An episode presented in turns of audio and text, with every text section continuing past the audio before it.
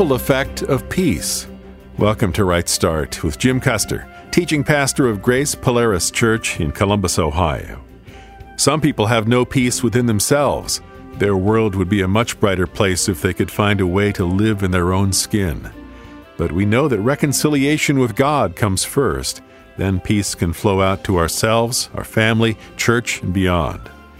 That kind of radiating peace might look different than we expect. Here's Jim to conclude his message The people of God are peaceful and content. We're in Paul's letter to the Colossians. When God sacrificed God on the cross, his intent was far greater than just Jim Custer, just you. It includes you. The death of Jesus Christ is sufficient for God to be reconciled with you, to become at peace with you. But God's plan is much larger than that. The text tells us by Jesus, God is pleased to reconcile all things to himself. And it goes on to break that down things on earth, things in heaven. What Jesus did at the cross, because of who he became in the manger has given God a universal, eternal platform to reconcile men to himself. And the neat thing about this reconciliation is it's one sided. You know, when Tricene and I have a spat, we're, we're, now we don't do that very often. You're looking at me like, mm-hmm twice in our 40 some years of marriage when we've had spats. You know, we, we go around for a little while, huffed at each other. What are we waiting for? Well, we're waiting for each of us to come with our offering of peace. See? God doesn't do that. God comes with the whole offering, and He says, Here, just accept my peace. It's a reconciliation that's not based upon my participation. I don't bring anything to the party. I just come. God brings everything that's necessary for me to be welcomed at the party. Everything. Interesting parable Jesus told once. He was building upon a custom in his day. They had a wedding feast. This, this wealthy king, son's going to be married. And so the invitation goes out to people, and some of them snub the invitation. And so the invitation goes out again to people in the highways and byways. And when they come in, you know what the, you know what the guest first experienced? Shower, shave, new clothes. Yeah. Yeah. And when the king walked around, this wealthy man walked around and found somebody with his old stinking dirty clothes on, he had him tossed out. Remember that parable? What's the point? Point is, in this reconciliation, in God making peace with man, God brings all the clothes. God brings all the forgiveness. God pays the whole price. We don't contribute anything to our salvation. We are receivers. We are not initiators. And it's the work of God from get go. Now, notice all things are involved in this. Well, how about those people who are not at peace with God? Well, they're on the outside.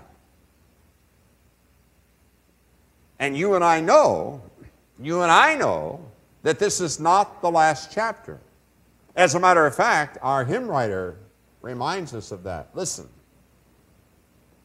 And in despair I bowed my head. There is no peace on earth, I said, for hate is strong and mocks the song of peace on earth, goodwill to men. Then pealed the bells, more loud and deep. God is not dead, nor does he sleep. The wrong shall fail, the right prevail, with peace on earth, goodwill to men. Friend, that's what the prophet said. Jesus is coming back, and when he has finished the work that he initiated when he came into the world at Bethlehem, when he finishes all the work that he initiated in his death on the cross, all nature will do what we sang in our opening hymn. The curse will be broken. The lion and the lamb will lie down together. There will be peace. Men will beat their swords into plowshares. The guy who sows the seed will be run over by the guy who's harvesting the crop. There'll be no famine. There'll be no social injustice. There'll be no inequities. And there will be peace on this earth. The righteousness of God will fill this earth as the waters cover the sea. Now, how's that going to take place? Good Jesus is coming back. And those who refuse to accept his terms of peace, he's going to toss out. He's going to kill them. Boom. Oh, that's not nice. No, but necessary. You see, there are some people that God can't give his peace to. God can't hug some people. They won't be hugged. They won't accept God's terms of peace. And perhaps that's you, my friend. Perhaps you're one of those outside looking in. And the reason you're outside is not because God has excluded you, it's because you've excluded yourself. Now, maybe you don't understand the gospel. Maybe this is the first time you've ever heard in your life that God has a marvelous, incredible, wonderful gift He desires and has died to give you peace with Him. But God is not dead, nor does he sleep. And the peace that was made at the cross is described further in, uh, in this marvelous passage in chapter 2. And, and I'm not, I don't want to go there because we, we'd be here until 2 o'clock this afternoon talking about the incredible thing that God did in Jesus Christ on the cross. But you want to study it, uh, go to chapter 2 and, and start reading there at verse 11 and especially notice the words having forgiven, having wiped out the handwriting of requirements that was against us, having nailed to the cross, having disarmed principalities and powers. Study those phrases there in chapter 2. It was an incredible thing that God did. And not only involved humans, it involved angels, principalities, and powers, the devil and demons. What God did at the cross scoped the whole problem. And when God's finished, there will be perfect peace, not only in individual hearts, but in the whole world. But it will be peace based upon power, not peace based upon the gospel. By that I mean, right shall prevail, wrong shall be destroyed. That's the promise of the prophets. And the angels saw that when they sang the song. Can we move to a third passage where this word peace is found in this epistle? And this, this is kind of fun. Look at chapter 3 with me, please. And notice verse 15. Here the Apostle Paul talks about this peace of God. Look what he says. He says, And let the peace of God rule in your hearts, plural now, he's not just talking about Jim Custer, he's not just talking about the elders, he's talking about the whole body of believers. All of these faithful brothers and sisters who have come to yield their hearts to God and to be reconciled with Him based upon Jesus' death on the cross in our place. Okay? Now, these folks, God gives peace and then God says, Now I want that peace to rule in your hearts, all of you together, not just individually, but together. It's a collective thing. And the word rule there, as you've already noted in your Bibles, is the word umpire. Now get, get the picture. God says, I want my peace to be the arbitrator of life in the local church. If it disturbs the peace of God, it's wrong. I could even say if it disturbs your peace, the peace of God in your heart, I am wrong if I insist upon doing it. Did you know that? Oh, oh, you, you mean, you mean, yeah, that's what I mean. God puts a supreme value on his peace. He paid a horrific price for it. And when he makes peace with individuals, he puts those individuals together into a family, and he says, Now the rule, the rule of your community conduct is peace. You live out my peace in your relationships with each other. So, Mr. Mr. Longfellow, if you want to see the peace of God that the angels sang about, come to Grace Brethren Church. Now, what should they expect to see? Well, look at, look at how it's described. Look there at verse 11. There is neither Greek nor Jew, circumcision or uncircumcision, barbarian, Scythian, slave, free. Christ is all in all. First thing a visitor should notice is that the peace of God transcends ethnic and educational status barriers. Did you hear me?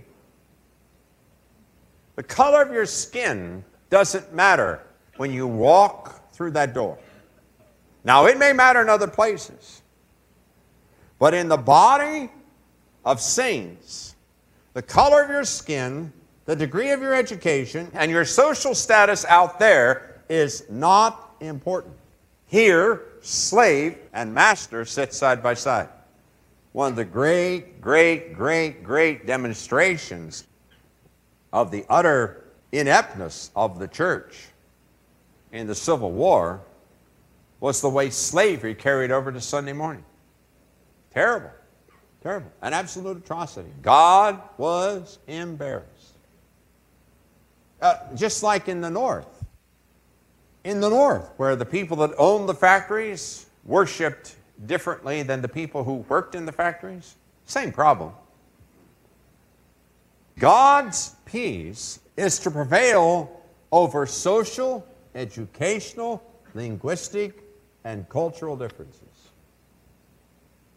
And our neighbors should sense that. That this body functions out of the peace of God. Notice also that because the peace of God is here, there is to be this, this incredible joy in our midst. You, you, see it there in verse 16. Let the word of Christ dwell in you richly in all wisdom, teaching and admonishing one another, psalms and hymns and spiritual songs, and singing with grace in your hearts to the Lord. See that? God's peace will result in our inner singing. I took one of my grandchildren over to the barn close to our house where they have riding horses, and there's a new little black kitten there. Marvelous little creature. And uh, teaching my grandchildren to not try to pick it up by the tail, you know, and to not grab it by the ears. That's, that's a part of, that's what I had to be taught too. But when you finally get them to understand that if you just stand still and if you just pet the animal, what does the animal do? Purrs. That's right. And I get my granddaughter, grandson to listen, listen to that little animal. It's just purring. Why? Because the animal's at peace. And when you're at peace, and when we're at peace, you're going to purr. The inner sense of contentment and joy, the inner sense of peace and well being, the inner sense of confidence and direction is just going to produce music inside your heart. That has nothing to do with the scale. You, you may not know a C from a Q. Doesn't matter. You may not know a sharp from a flat. Doesn't matter. There's going to be within you this wellspring of music, this, this irrepressible worship of God and celebration of God with songs and hymns and songs that, according to this, teach and admonish that express wisdom and worship. That's how the peace of God is seen. So next Sunday, when you come and Randy says, Sing, please, open your mouth and sing. Open your mouth and sing. Why? Because many shall see it. See it. See you singing. See the melody in your heart. And that's going to cause them to consider the God who put that melody inside. So when everybody else is singing, you're standing there. If, if you want to do that, go out and have another cup of coffee while we sing. so that people who are here wondering about our God will get the correct impression that we are full of peace. And that peace causes us to sing. There's a third thing here. It says also we're to be giving thanks. See verse 17. Whatever you do in word or deed, do all in the name of the Lord Jesus, giving thanks to God the Father through him. We should be a grateful people, not miserly, not attached to material things, but rather thanksgiving. And the operative word there is giving. Out of thanks and gratitude, the peace of God generates within us a gratitude and a confidence that our Heavenly Father owns it all, and therefore I can be lavish with His resources that He's entrusted to my care. I, I, can, I can risk being a giver. I don't have to be a hoarder. I can risk being a giver. Time, energy, encouragement, words of grace, all of those things flow out of that. But then note, beginning in verse 18, how the peace of God manifests itself in domestic relationships. You want to see the peace of God? Here it is. Wives, submitting yourself to your own husbands as is fitting to the Lord. Oh, ladies, that's a wonderful promise. That's an incredible promise. That means you look beyond your husband. He may not deserve your grace and kindness, your forgiveness. He may not deserve your support. That's not the issue. Peace of God calls you to live in peace under the leadership of the husband God has given you, as fitting the Lord, as appropriate to the Lord. The nuance there is that Tracine respects me as if she were living with Jesus. That's the point. Julie respects Steve as if Steve were Jesus. Is Steve Jesus? Is Jim Jesus altogether? I'm shocked, Steve. They, they were thinking more of me. Than I thought we had him fooled. So if your husband is not the peon of perfection that you thought he was when he wooed you and won your heart, that's not the issue. And notice, the purpose of your marriage is to give glory to God. That's the purpose. That's what you're doing in your relationship. So, in the Christian home, as you watch the wife interact with her husband, you're going to see the peace of God. And as you watch the husband react with his wife, he's going to love his wife and not be bitter toward them. Guys, there's a challenge for you. You'll never understand her. Never. Never. That's not your job. Your job is to love her and not be bitter. That means you ought to expect that she's going to see things differently, do things differently, have a different opinion. After all, she's just like you. One of you is necessary, you know? And God deliberately made her different, and, and we are to dwell with them with love, with respect, with deference. I tell you how you show your wife how to be subject to you. You want your wife to know how to be submissive to you? Show her by how you're submissive to Jesus. And that's what the Bible teaches. Got real quiet, Steve. Point is, if Mr. Longfellow wants to see the peace that the angels sang about, he needs to, he needs to visit a home where the wife and the dad, the husband, are sincerely seeking to please God in their relationship and not please themselves. And how do you do that? You submit to each other. You love. You bless. You encourage. You strengthen. You are faithful. You stand with your man. You stand with your mate. And the peace of God is evident in that home. There's order. It's not haphazard. It's not erratic. There's order. Someone is in charge, and he's accountable to God, and he knows it. She respects what God has given her in her husband, and she treats her husband knowing that her responses are to please God, what's fitting to the Lord. And that's not all. Hey, listen, if you have children, verse 21, the peace of God will monitor your discipline. Husbands, fathers, do not provoke your children to wrath, so forth. See that? Oh, and in the workplace, it talks here about slaves. Now, that word in verse 22, that word bondservants, is the word slave. Now, we are very, very, very, very anti slavery in our, in our society, and we've paid a tremendous price to, to come to that conclusion. I want you to know that slavery is alive and well in the world. And it's ugly and it's nasty, and you're not going to cure it. Till the Lord Jesus Christ comes, you're not going to cure it. Paul doesn't attempt to cure the problem of slavery. What Paul shows is that when God reconciles a slave, he reconciles his heart and exalts him and gives him a whole new basis for being a good slave.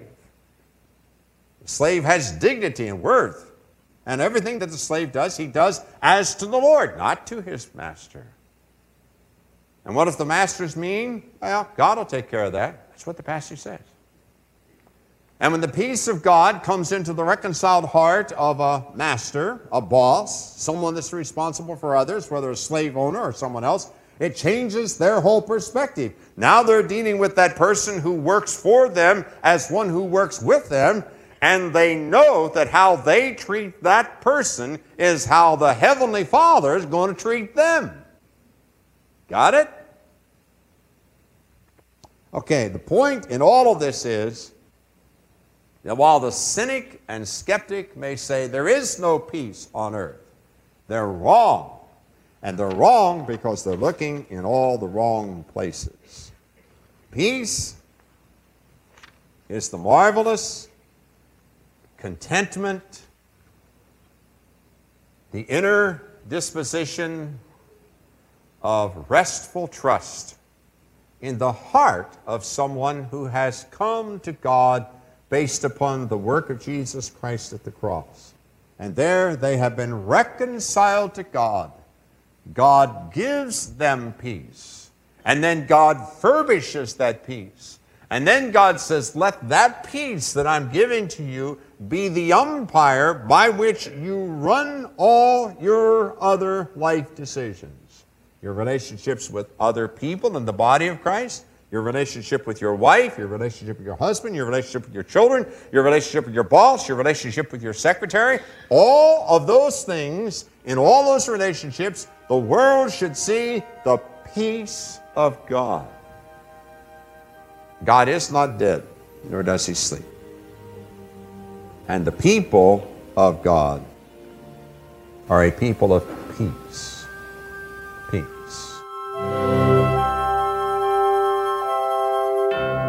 If we're contented, we will purr.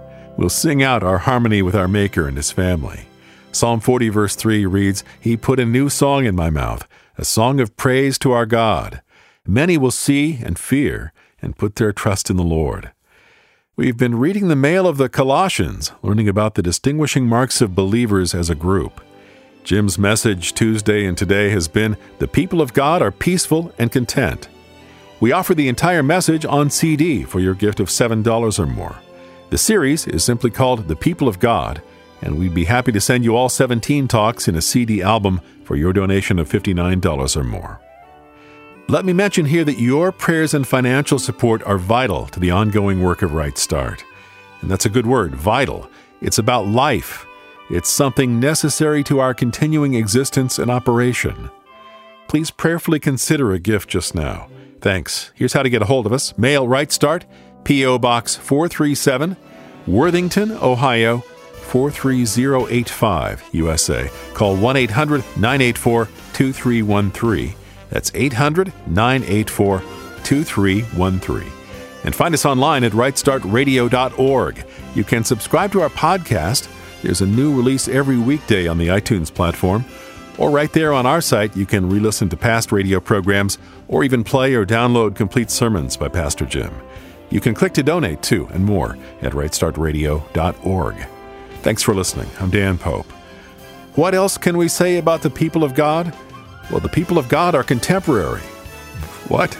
Jim will explain tomorrow on the next Right Start.